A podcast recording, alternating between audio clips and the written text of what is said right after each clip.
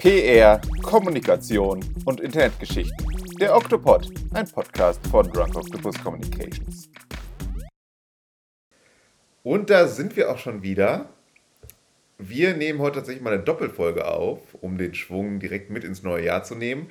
Und in dieser Folge des Octopods wollen wir einen kleinen Ausblick wagen auf das Jahr 2022 was haben wir aus dem letzten Jahr mitgenommen, sowohl bei unserer Arbeitsweise, aber auch Erkenntnisse über die Öffentlichkeitsarbeit, über die Kommunikation, über äh, auch Content Marketing? Wir, das sind an dieser Stelle äh, weiterhin Claudia Kommenbring. Hallo. Katharina. Hi. Und Christian, ich. Hallo. Genau, ähm, das Jahr 2021 hat ähm, so viele Änderungen an unserer täglichen Arbeitsweise eigentlich gar nicht mitgebracht, weil wir kannten das ja eigentlich äh, alles aus dem Jahr 2020, wo wir vornehmlich im Homeoffice waren. Dieses Jahr auch viel Homeoffice, gerade zu Beginn, aber mit einem kleinen Twist, weil wir sind irgendwann äh, auf das sogenannte Flexdesk-Modell umgestiegen. W wann war das nochmal ungefähr? Ich glaube so im Juli oder August, vielleicht August. Ich glaube August. Jetzt sind ja die, da waren die Zahlen ja auch ganz niedrig und äh, alle waren zweimal geimpft und äh, ich glaube, da haben wir damit angefangen. Genau, also Flex-Desk heißt in diesem Fall, ähm, wir haben eigentlich, glaube ich, keine verpflichtende äh, Anzahl an Tagen, in denen wir da sein müssen.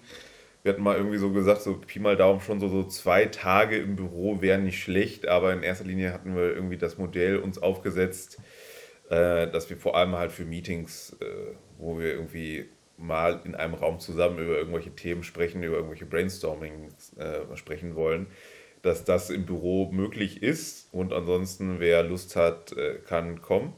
Ähm, das wurde, glaube glaub ich, auch je nach persönlicher Situation halt auch äh, interpretiert. Ne? Also ich weiß ja. zum Beispiel, ich war äh, eigentlich im Oktober war das, glaube ich, noch. Im Oktober war ich, glaube ich, fast jeden Tag da was eigentlich eine sehr, sehr willkommene Abwechslung zum Homeoffice-Alltag war. Ich muss auch sagen, so den meisten hat ja das Büro auch ein bisschen gefehlt. Irgendwie war es schon schön, dann hinzufahren und die Fahrradstrecke, die ich jetzt habe, zu machen und äh, dann KollegInnen zu sehen und wieder oben essen zu gehen und äh, das irgendwie gemeinsam, gemeinsam zu machen. Gut, den Kaffee habe ich nicht vermisst, gebe ich ehrlich zu, aber ähm, den Rest schon. Und irgendwie die, die gemeinsamen Meetings und Brainstormings, da kann auch, glaube ich, noch jeder sagen, dass das digital genauso funktioniert. Das ist in Personal mhm.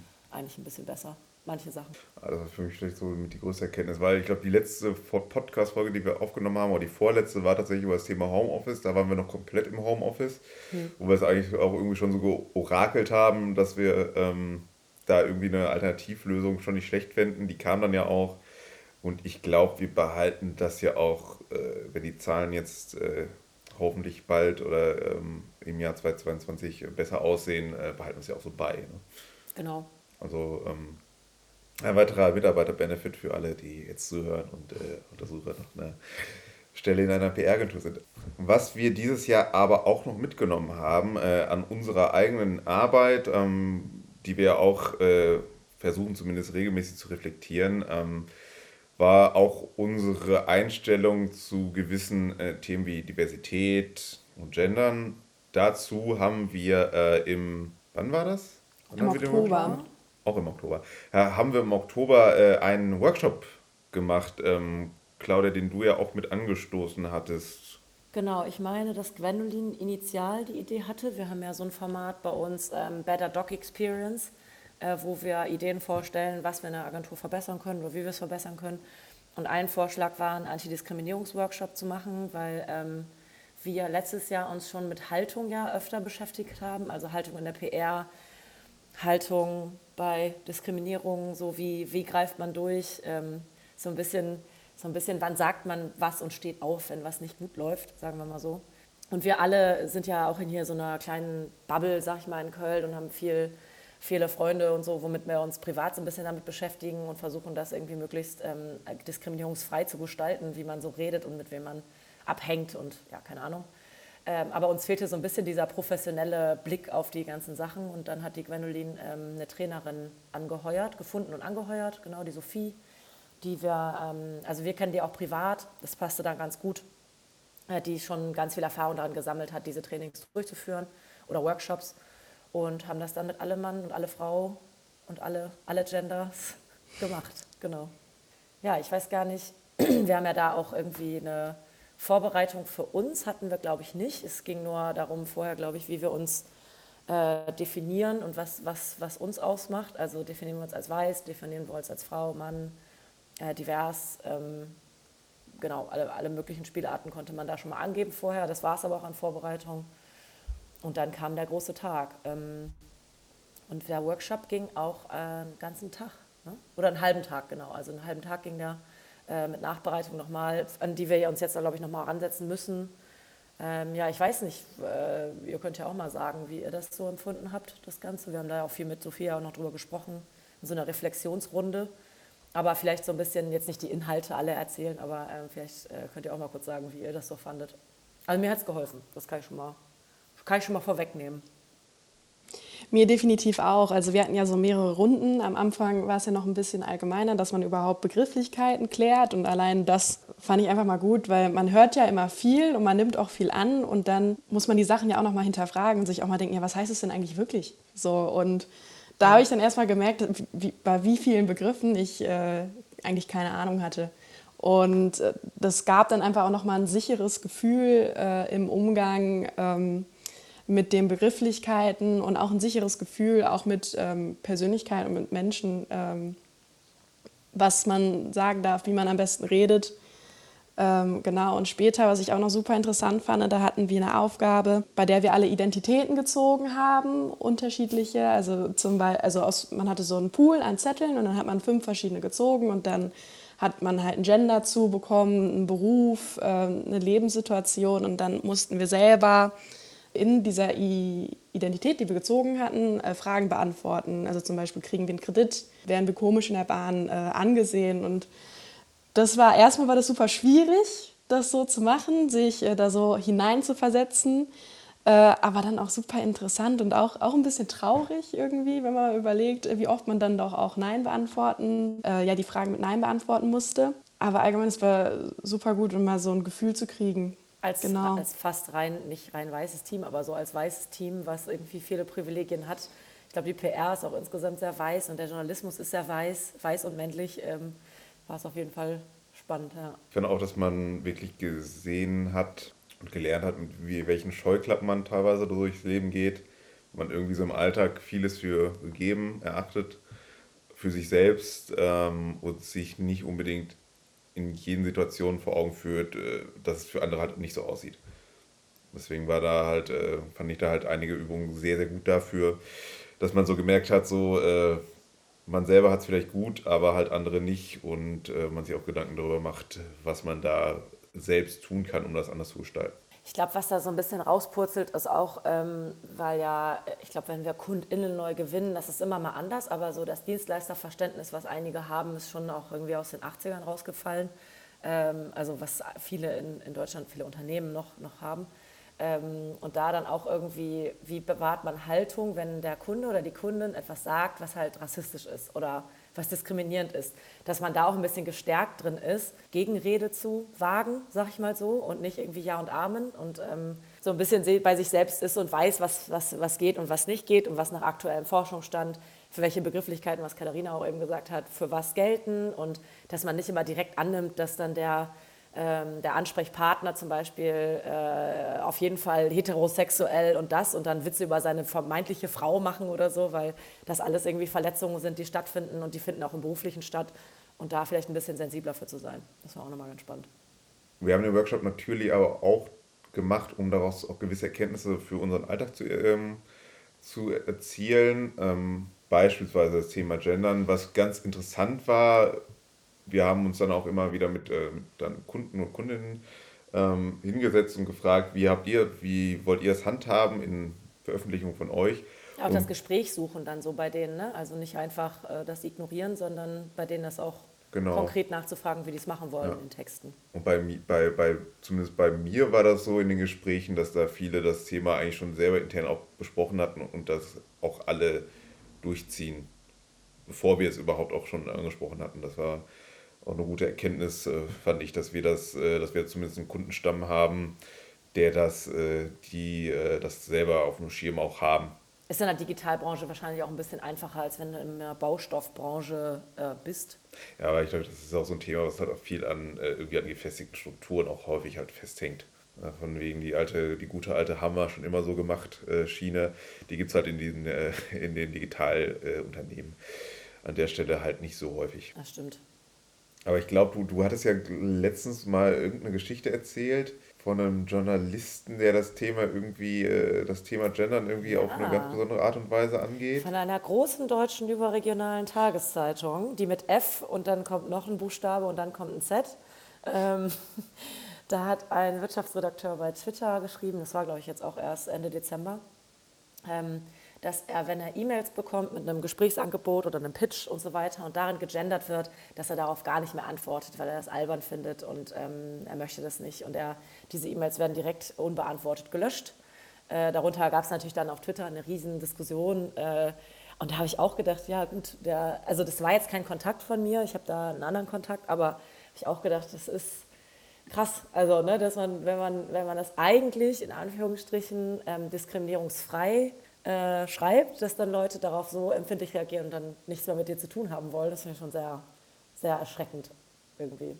Aber ja, wie, was ich vorhin schon meinte, die Redaktionen sind auch alt und weiß und männlich, also viel. Das ist ähm, bei den großen überregionalen Tageszeitungen und Medien ist das auch ganz normal, weil die Ausbildung ist teuer, ist lang, ist so ein bisschen elitär, sage ich jetzt mal so. Ein bisschen wie Reiten ist Journalismus gefühlt. Ähm, und da muss man sich dann nicht wundern, dass da jetzt äh, der Aufstieg, dass es wenige ähm, schwarze Personen gibt, die im Spitzenjournalismus stattfinden in Deutschland. Das ist schon ein bisschen erschreckend auch. Was teilweise natürlich auch Positionen sind, die über Jahre irgendwie besetzt sind. Weil im Journalismus gibt es ja, glaube ich, relativ wenige äh, Möglichkeiten, jetzt irgendwie groß, äh, groß die Karriereleiter in Gang zu, ähm, hochzuklettern. Und wenn man da in irgendwie einer wichtigen Rolle ist, dann bleibt man da auch erstmal ein paar Jährchen. Deswegen ist das, glaube ich, wirklich auch wieder Stichwort Struktur, glaube ich, auch über Jahre äh, einfach etabliert. Ja, du, hast, du hast auch einfach dieses Bild vom alten weißen Journalisten, also so ein bisschen den Helmut Schmidt im Kopf, ne, der da an seinem hölzernen Schreibtisch sitzt mit einer Zigarre und investigativ rausfindet, dass XY korrupt war oder was auch immer. Und äh, so funktioniert es aber heutzutage nicht mehr. Und ich bin froh, dass es auch so ein paar Formate gibt, wo es nicht so ist. Wir haben ja bei den öffentlichen Rechtlichen das hat jetzt nichts mit unserer, mit unserer täglichen PR-Arbeit zu tun, aber so mit Funk und Y-Kollektiv so ein paar Sachen, wo man merkt, da wird es so ein bisschen aufgebrochen. Aber ähm, ich meine, auch da, du hast ja ganz viele prekäre Anstellungsverhältnisse im Journalismus, wo Freie dann immer wieder beauftragt werden, wenig feste Jobs. Dieses Jahr hat auch die, ähm, das Handelsblatt in Frankfurt so ein paar Sachen zusammengestrichen und hat sich anders aufgestellt, weil der, letztendlich muss man sagen, da haben die auch teilweise die Digitalisierung so ein bisschen verpasst und das so ein bisschen moderner zu machen, ja. Ich meine, Verlage werden zusammengelegt äh, und da, wer kriegt dann die wenigen guten Stellen? Ne? Also das ist dann auch die Frage, wen man da einstellt. Und wer auch von den Journalistenschulen, von der Kölner Journalistenschule, von der Henry Nann, die ganzen Bekannten, wer da so rauspurzelt. Ja, ich meine, ich kann das ja so, wenn ich jetzt beispielsweise gucke, ähm, ich habe ja damals auch äh, Journalismus studiert und wer von meinen Kommilitonen letztendlich wirklich im Journalismus gelandet ist, das kann ich, glaube ich, äh, an einer Hand abzählen.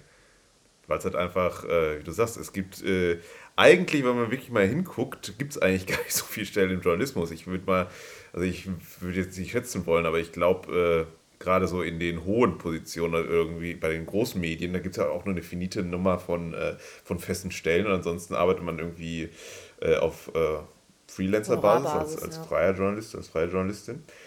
Das ist halt auch irgendwo so, so, so ein Kreislauf, weil so, ne, die, du hast einige hoch angesehene Positionen oder einige ähm, begehrte äh, Positionen und der Rest äh, hält sich irgendwie über Wasser. Und aber das Problem ist der Weg dahin. Ne? Du genau. hast ja ganz viele unbezahlte Praktika, dann musst du ähm, wenn du dich, äh, wenn du quasi was werden willst, in Anführungsstrichen, musst du dann schon mal irgendwie in Berlin bei, weiß nicht, der Welt gewesen sein und München beim Fokus und äh, noch äh, ein Praktikum bei Süddeutschen und Handelsblatt und wie sie alle heißen gemacht haben. Das ist alles dann irgendwie sehr geldaufwendig, weil du ja. verdienst in der Zeit nichts. Du brauchst ein Volontariat, du brauchst dann, ne, dann hast du so deine erste Stelle als Junior-Redakteur irgendwo. Also es ist, der Weg dahin ist einfach schon auch sehr kostspielig und da muss man auch sagen, wer kann sich das leisten? Wer kriegt denn da die Unterstützung? Das sind ja Leute, die dann auch wahrscheinlich aus Haushalten kommen, wo das die Eltern Journalisten sind oder Journalistinnen oder das gefördert wird oder wie auch immer. Also da fängt es schon an. Genau, das sieht man halt, das ist irgendwie ein bisschen so die, die Problematik, die sich ja so ein bisschen bei den ganz großen Medien halt so durchzieht. Ähm, und aber auch, äh, glaube ich, so, so auch so auf die, ich sag mal, kleineren und auf die Branchenmedien auch äh, ausweitet, weil ähm, da gibt es dann halt irgendwie, ich glaube, da gibt es unglaublich viele Leute, die, da Bock drauf hätten, die auch irgendwie vielleicht auch mal einen anderen Hintergrund mitbringen würden, aber die irgendwie vielleicht auch abspringen, weil sich der Aufwand vielleicht auch nicht lohnt finanziell. Weil da musst du halt auch wirklich für brennen. Wenn du sagst, irgendwie, ich möchte jetzt irgendwie äh, als Journalistin arbeiten, muss da aber irgendwie fünf Jahre äh, wirklich harten Karriereweg auf mich nehmen, bis ich in irgendwie einer Stelle bin, wo es sich einigermaßen rechnet. Da brechen halt auch, glaube ich, viele ab. Äh, das Stichwort Medienlandschaft ist da, glaube ich, ein ganz gutes, äh, ganz gutes Stichwort. Weil wir jetzt auf der einen Seite, wir haben jetzt so ein bisschen auch über die JournalistInnen-Situation äh, gesprochen und da auch schon mal angeteasert, dass die Medienlandschaft sich auch nicht ganz so schleichend verändert. Das stellen wir irgendwie fest, weil irgendwie jedes Jahr müssen wir äh, irgendwie Abschied nehmen von einem weiteren Magazin und weiterem Medium. Wie seht ihr das denn, äh, wie da die Entwicklung gerade ist in der Medienlandschaft mit, mit den Kontakten, die ihr so habt? Ähm, ja, so ein bisschen geteilt. Also wir haben schon irgendwie viel Fachmedien, die auch auf Buchungen angewiesen sind, was auch völlig normal und äh, okay ist, sag ich mal so. Ich habe das Gefühl, dieser Vertrieb dafür wird so ein bisschen da ist so ein bisschen mal Druck dahinter. Also ich kriege öfter, ähm, öfter E-Mails, wo drin steht, ja, äh, danke für das Thema, aber Sie können noch was buchen. Das ist dann immer ja, schwierig für uns, ne, weil das ja irgendwie so eine beidseitige Geschichte ist. Ich habe bei den großen Medien, da irgendwie, irgendwie hält es sich immer aufrecht. Ich weiß auch nicht so genau. Also dann wird, werden Stellen gekürzt, aber die Leute, die dann zum Beispiel beim Handelsblatt nicht weiter beschäftigt werden, die finden schon auch Arbeit. Also es ist jetzt nicht so, dass es da super viele ähm, arbeitslose QualitätsjournalistInnen gibt. Das, den Eindruck habe ich nicht. Ja, es verändert sich auf jeden Fall. Es, geht, es wird zusammengestrichen, es wird gekappt, es, wird, äh, es wird, konzentriert sich alles ein bisschen mehr. Und es entstehen auch neue große Medienhäuser, wie jetzt auch mit Heise und der T3N. Ich weiß nicht, ob wir da noch drauf zu sprechen kommen. Ähm, was für, für uns jetzt nicht so ganz praktisch ist weil man schon eigentlich äh, lieber mehrere AnsprechpartnerInnen hat als nur ein großes Haus. Das äh, sehen wir auch in den Regionalzeitungen hier im Westen, ähm, dass es dann einen großen Verlag gibt und darunter fallen dann ganz viele kleine. Das ist so ein bisschen, für uns macht es das schwieriger, würde ich sagen. Ja. ja, das sehe ich ähnlich. Also man merkt, dass sich der Markt da irgendwie äh, in gewisser Weise, ich glaube, Konsolidierung ist das ja nicht. ähm, aber dass da schon, dass man irgendwie das Gefühl hat, dass man bald irgendwie nur noch fünf Medienhäuser hat und jedes Medienhaus hat dann äh, jeweils eine regionale Tageszeitung in jedem Bundesland, hat dann äh, ein Tech-Magazin, hat dann ein Boulevardmagazin und ähm, es ist irgendwie nur noch Portfolio-Management. Das ist irgendwie äh, eine Entwicklung, da, da müssen wir, glaube ich, ein Auge drauf behalten. Also aktuell ist es, passt das noch alles. Aber wie du sagst, ich glaube, äh, der finanzielle Aspekt, äh, der wirkt sich da schon auf. Und deswegen werden halt irgendwie Advertorials bei Medienhäusern auch immer beliebter. Bei, bei Medien an sich. Deswegen müssen wir auch, deswegen schauen wir tatsächlich auch als Agentur, inwiefern das Format PR sich erweitern lässt, inwiefern wir auch auf andere Mediengattungen oder auf andere Darstellungsformen achten äh, und uns da noch spezialisieren. Deswegen kommt sowas dabei heraus, dass wir uns gerade an der Podcast-Entwicklung äh, versuchen, aber auch an der Stelle äh, auch an der Podcast-Platzierung. Weil ich glaube, Podcasts, äh, Podcasts, das sagt man jetzt irgendwie schon seit zwei, drei Jahren, sind ja auf einer ganz großen Welle. Und dieses Jahr hatten wir auch wirklich verstärkt äh, Podcasts auch ähm, Kontakt, was auch nochmal eine andere Geschichte ist. Ja, weil du letztendlich ja erstmal nur den Gast vorstellst oder die Gästin. Da halt gucken musst, dass das schon interessant genug ist für die Leute, die das halt irgendwie annehmen oder dann das bearbeiten. Ähm, was mir geholfen hat, ist wirklich auch selber so ein bisschen sich auszuprobieren, damit man auch äh, ein vernünftiges Briefing schreiben kann. Weil die Inhalte werden da doch nochmal so ein bisschen anders vorbereitet, weil das ja ähm, bei einem Interview, was telefonisch abläuft, was hinterher schriftlich ähm, niedergeschrieben wird, wo man dann sagen kann, die Zitate sind freigegeben und das, das geht so, aber das würde ich gerne rauslassen, weil das ist zu sensibel oder so. Das ist dann in dem Podcast-Bereich ein bisschen schwieriger. Da muss das schon rhetorisch mal, ein bisschen mehr auf den Punkt sein. Ähm, und deswegen ist auch nicht jeder Ansprechpartner und jede Ansprechpartnerin unserer Kunden und Kundinnen ähm, so perfekt geeignet, sage ich jetzt mal so. Ähm, da gibt es vielleicht andere Unternehmen, die da besser für geeignet sind. Das muss man auch so ein bisschen aussondieren. Da muss man auch gucken, okay, wer, welche sind dann die Hauptpodcasts für ähm, dies und das Thema. Ist auch ein bisschen schwierig, weil du nicht immer alle Hörerzahlen kriegst oder ähm, Klickzahlen oder und so weiter. Das ist ein bisschen schwieriger herauszufinden und da ein Gefühl zu kriegen, die einzuschätzen und dann wieder Briefings zu schreiben. Das ist auf jeden Fall neu. Ich finde aber beispielsweise auch die Podcasts äh, als Mediengattung deswegen so interessant, weil es einfach mal so ein etwas, äh, ich sag mal, Anführungszeichen ungefilterter ist.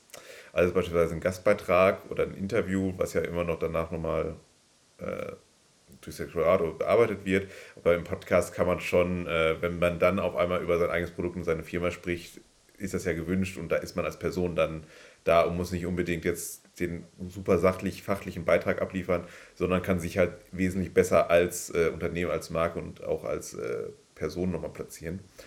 Und deswegen ist das, glaube ich, etwas, was wir äh, nächstes Jahr auf jeden Fall nochmal weiter ähm, auf der Verfolgen. Uhr haben sollten. Und natürlich auch ähm, das Thema Content an sich, wo wir auch nochmal verstärkt drauf eingehen wollen im nächsten Jahr. Ja, und wir sind ja auch nicht so frisch, frisch, frisch, frisch und brauchen dann immer neue, neue ähm, Einblicke, weil ich bin jetzt Mitte 30. Also ich habe noch Facebook. Ich äh, benutze Facebook ich nicht mehr frisch. so viel. ich bin frisch. Ja, äh, und Podcasts höre ich sehr viele, muss ich sagen. Das ist dann vielleicht auch mal ganz interessant, so von den unterschiedlichen äh, Generationen. Ich meine, äh, ich bin 98 geboren, das heißt, ich gehöre tatsächlich zur äh, Generation Z. Und ähm, ja, bin dann da ganz jung sozusagen noch äh, mit dabei. Ich bin quasi Generation TikTok, auch wenn ich mich jetzt noch nicht komplett dazuziehen würde, aber ich muss gestehen, ich habe die App auf meinem Handy und ich scrolle auch mal durch. Aber ja, im Gegensatz dazu ist äh, Facebook nicht mehr so aktuell und tatsächlich auch Twitter ist äh, sowas, was äh, bei mir im Freundeskreis, in meiner Blase komplett an uns vorbeigezogen ist. Ich bin auch gespannt, ob wir äh, TikTok verwenden können, weil man liest immer wieder, dass es jetzt auch so ein B2B-Kommunikationstrend ist.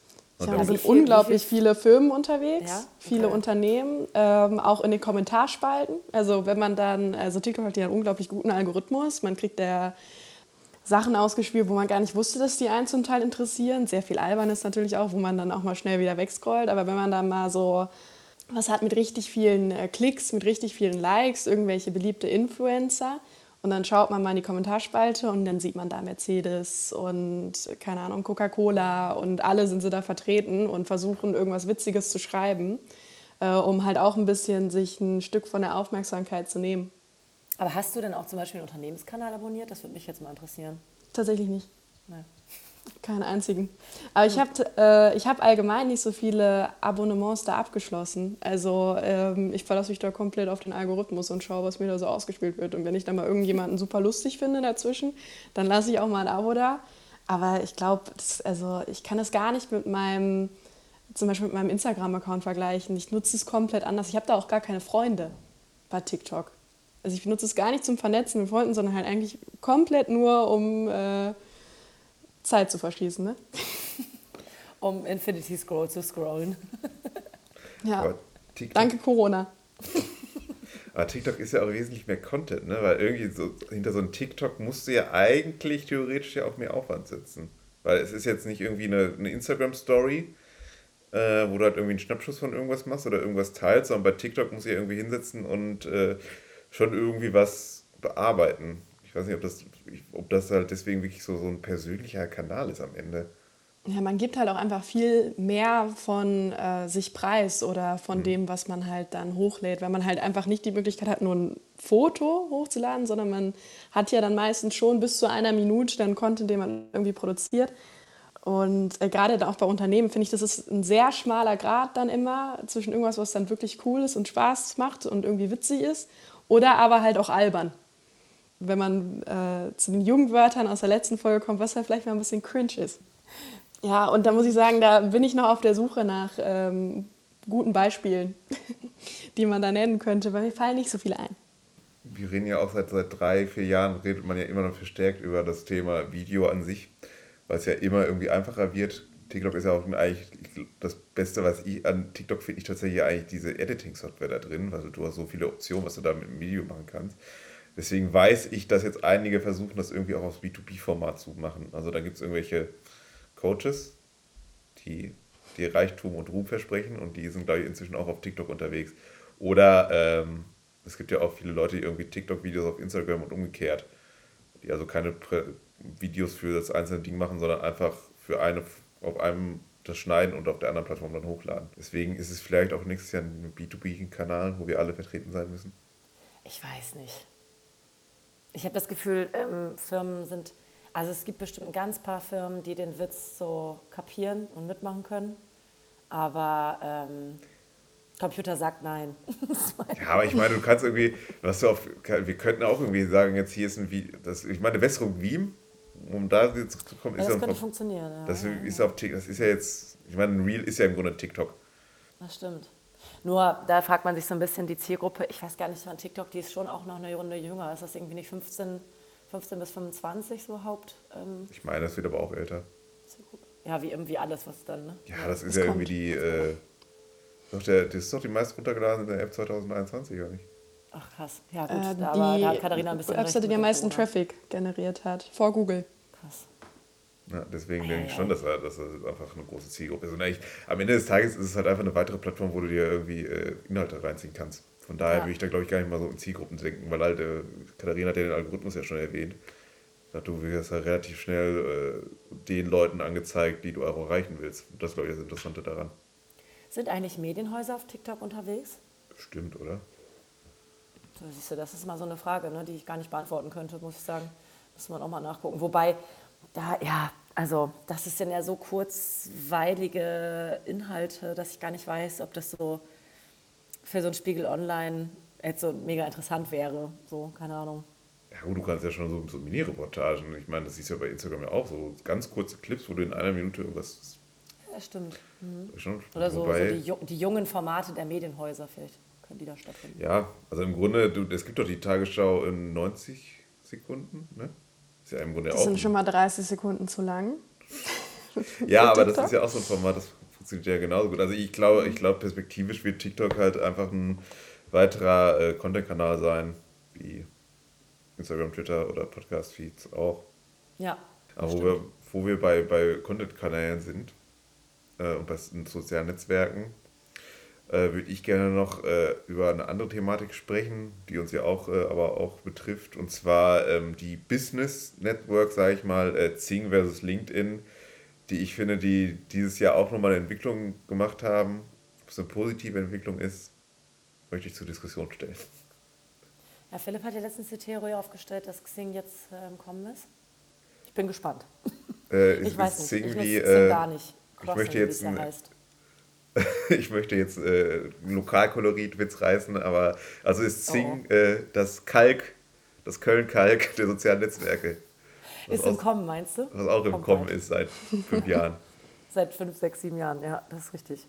Ja, wann ähm, ja, ich, ich finde bei LinkedIn, wir haben ja jetzt letzte oder vorletzte Woche alle zusammen darüber gesprochen, das ist irgendwie eine komische ähm, Entwicklung, dass LinkedIn, äh, da sind ja auch so ein paar ImpfgegnerInnen unterwegs und irgendwie verkommt das mehr und mehr äh, von beruflichem Content zu, die Leute nutzen dann, weil sie so viel arbeiten, sondern mache nur LinkedIn und posten da alles drauf.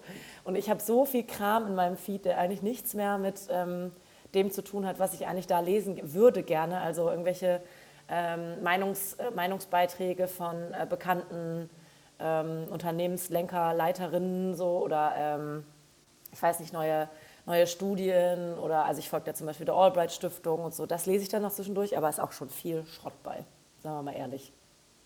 Eieiei. Also LinkedIn äh, zerfleddert sich gerade so ein bisschen gefühlt. Genau, deswegen wollte ich es nämlich angesprochen haben, weil ich habe das Gefühl und äh, ich habe jetzt eine Theorie, und zwar, äh, was ich immer an Sing äh, irgendwie ziemlich negativ finde, ist halt, ist halt diese komplette User Experience. Also du musst ja gefühlt, äh, gefühlt ist es ja auf dem Stand von 2005. Äh, du kannst ja nur Textbeiträge und Links posten und wenn du da irgendwie ein Video hochladen willst, dann äh, machst du das nicht. Also es ist, ja, es ist ja irgendwie sehr archaisch aufgebaut, obwohl die ja irgendwie seit zwei, drei Jahren versprechen, dass es irgendwie jetzt total cool und äh, jung und modern wird.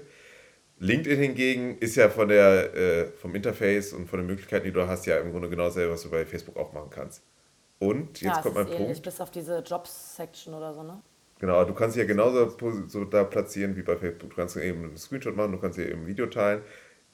Ist das vielleicht der Punkt, dass es Facebook zu ähnlich geworden ist? Einfach von der User Ja. Experience und deswegen auch dann von der Userschaft. Das kann sein. Das ist irgendwie das, das, ist irgendwie das Gefühl, was ich habe, weil also ich empfinde es jetzt auch nicht mehr unbedingt in erster Linie als Business-Netzwerk.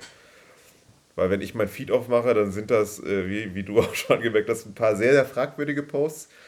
Also das sind natürlich auch die ersten Impfgegner-Posts, die äh, dann irgendwie da reingeschwemmt worden sind, weil irgendjemand da kommentiert hat, vielleicht auch nur, aber trotzdem wird es ja dann angezeigt. Äh, irgendwelche Motivational Quotes und äh, sehr schlecht gezeichnete Cartoons, die mich dazu motivieren sollen, äh, das nächste Level zu erreichen. Äh, also wirklich Selbst, Selbst, äh, Selbstverwirklichung und ähm, Optimierung. Ja, also wirklich äh, an, anregende in, äh, Diskussionen und äh, gute Inhalte, die muss man sich wirklich rauspicken. Und ich finde, da brauchen sie irgendwie eine Methode, dass man das äh, besser filtern kann. Ja, vor allem so work-related irgendwie. Natürlich kriegt dann das den meisten Buzz, die da am meisten Likes und Kommentare drunter haben, aber das sind irgendwie ganz selten wirklich gute, weiß nicht, New York, New New Work-Beiträge oder so, wo dann mal eine Diskussion drunter entsteht, dass vier Tage Woche scheiße ist und die anderen finden das aber gut oder so. Ich habe ich hab wirklich jetzt ganz viel so, wie eure Firma äh, besteht auf Impfungen. Äh, wie, wie könnt ihr nur, sagte, äh, weiß ich nicht, irgendwer, äh, Motivational Speaker und Coach oder so.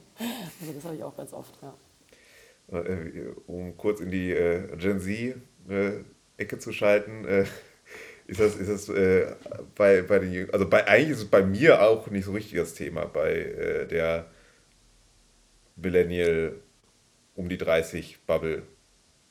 LinkedIn an sich? Oder Hm? was meinst du als Thema? Meinst du LinkedIn an sich oder LinkedIn, LinkedIn und Sing, ja. Ja, also Zing hatte ich tatsächlich noch nie. Das ist auch so an mir vorbeigeschwappt einfach.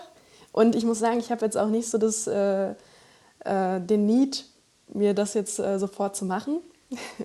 LinkedIn besitze ich, aber da muss ich auch sagen, ich komme ja auch aus dieser BWLer-Ecke und dann äh, wird man oft, ja, äh, kriegt man ganz früh gesagt, so, äh, das ist äh, essentiell, das macht ihr euch, vernetzt euch, vernetzen, vernetzen, vernetzen.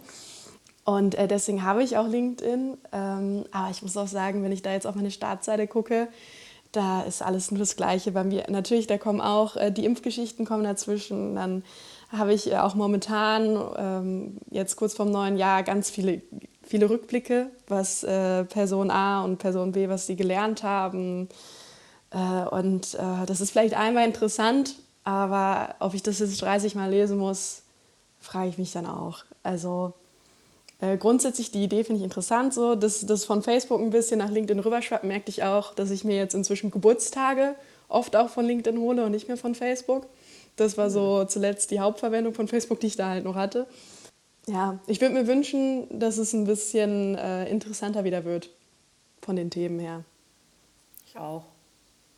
Ja, wie gesagt, irgendwie, man sieht ganz viele Fotos von irgendwelchen Leuten auf Bergspitzen, aber keine interessanten Artikel mehr oder sowas. Dabei hat, dabei hat LinkedIn ja auch die Möglichkeiten dazu. Es ist ja auch im Grunde, du kannst es ja auch als, als Blog benutzen und da irgendwie längere Fachbeiträge auch mal einstellen. Oder Ja, den, immer, den. Amerikanern oder den amerikanischen InfluencerInnen, denen ich da folge, die machen das auch so. Und das ist eigentlich ganz cool.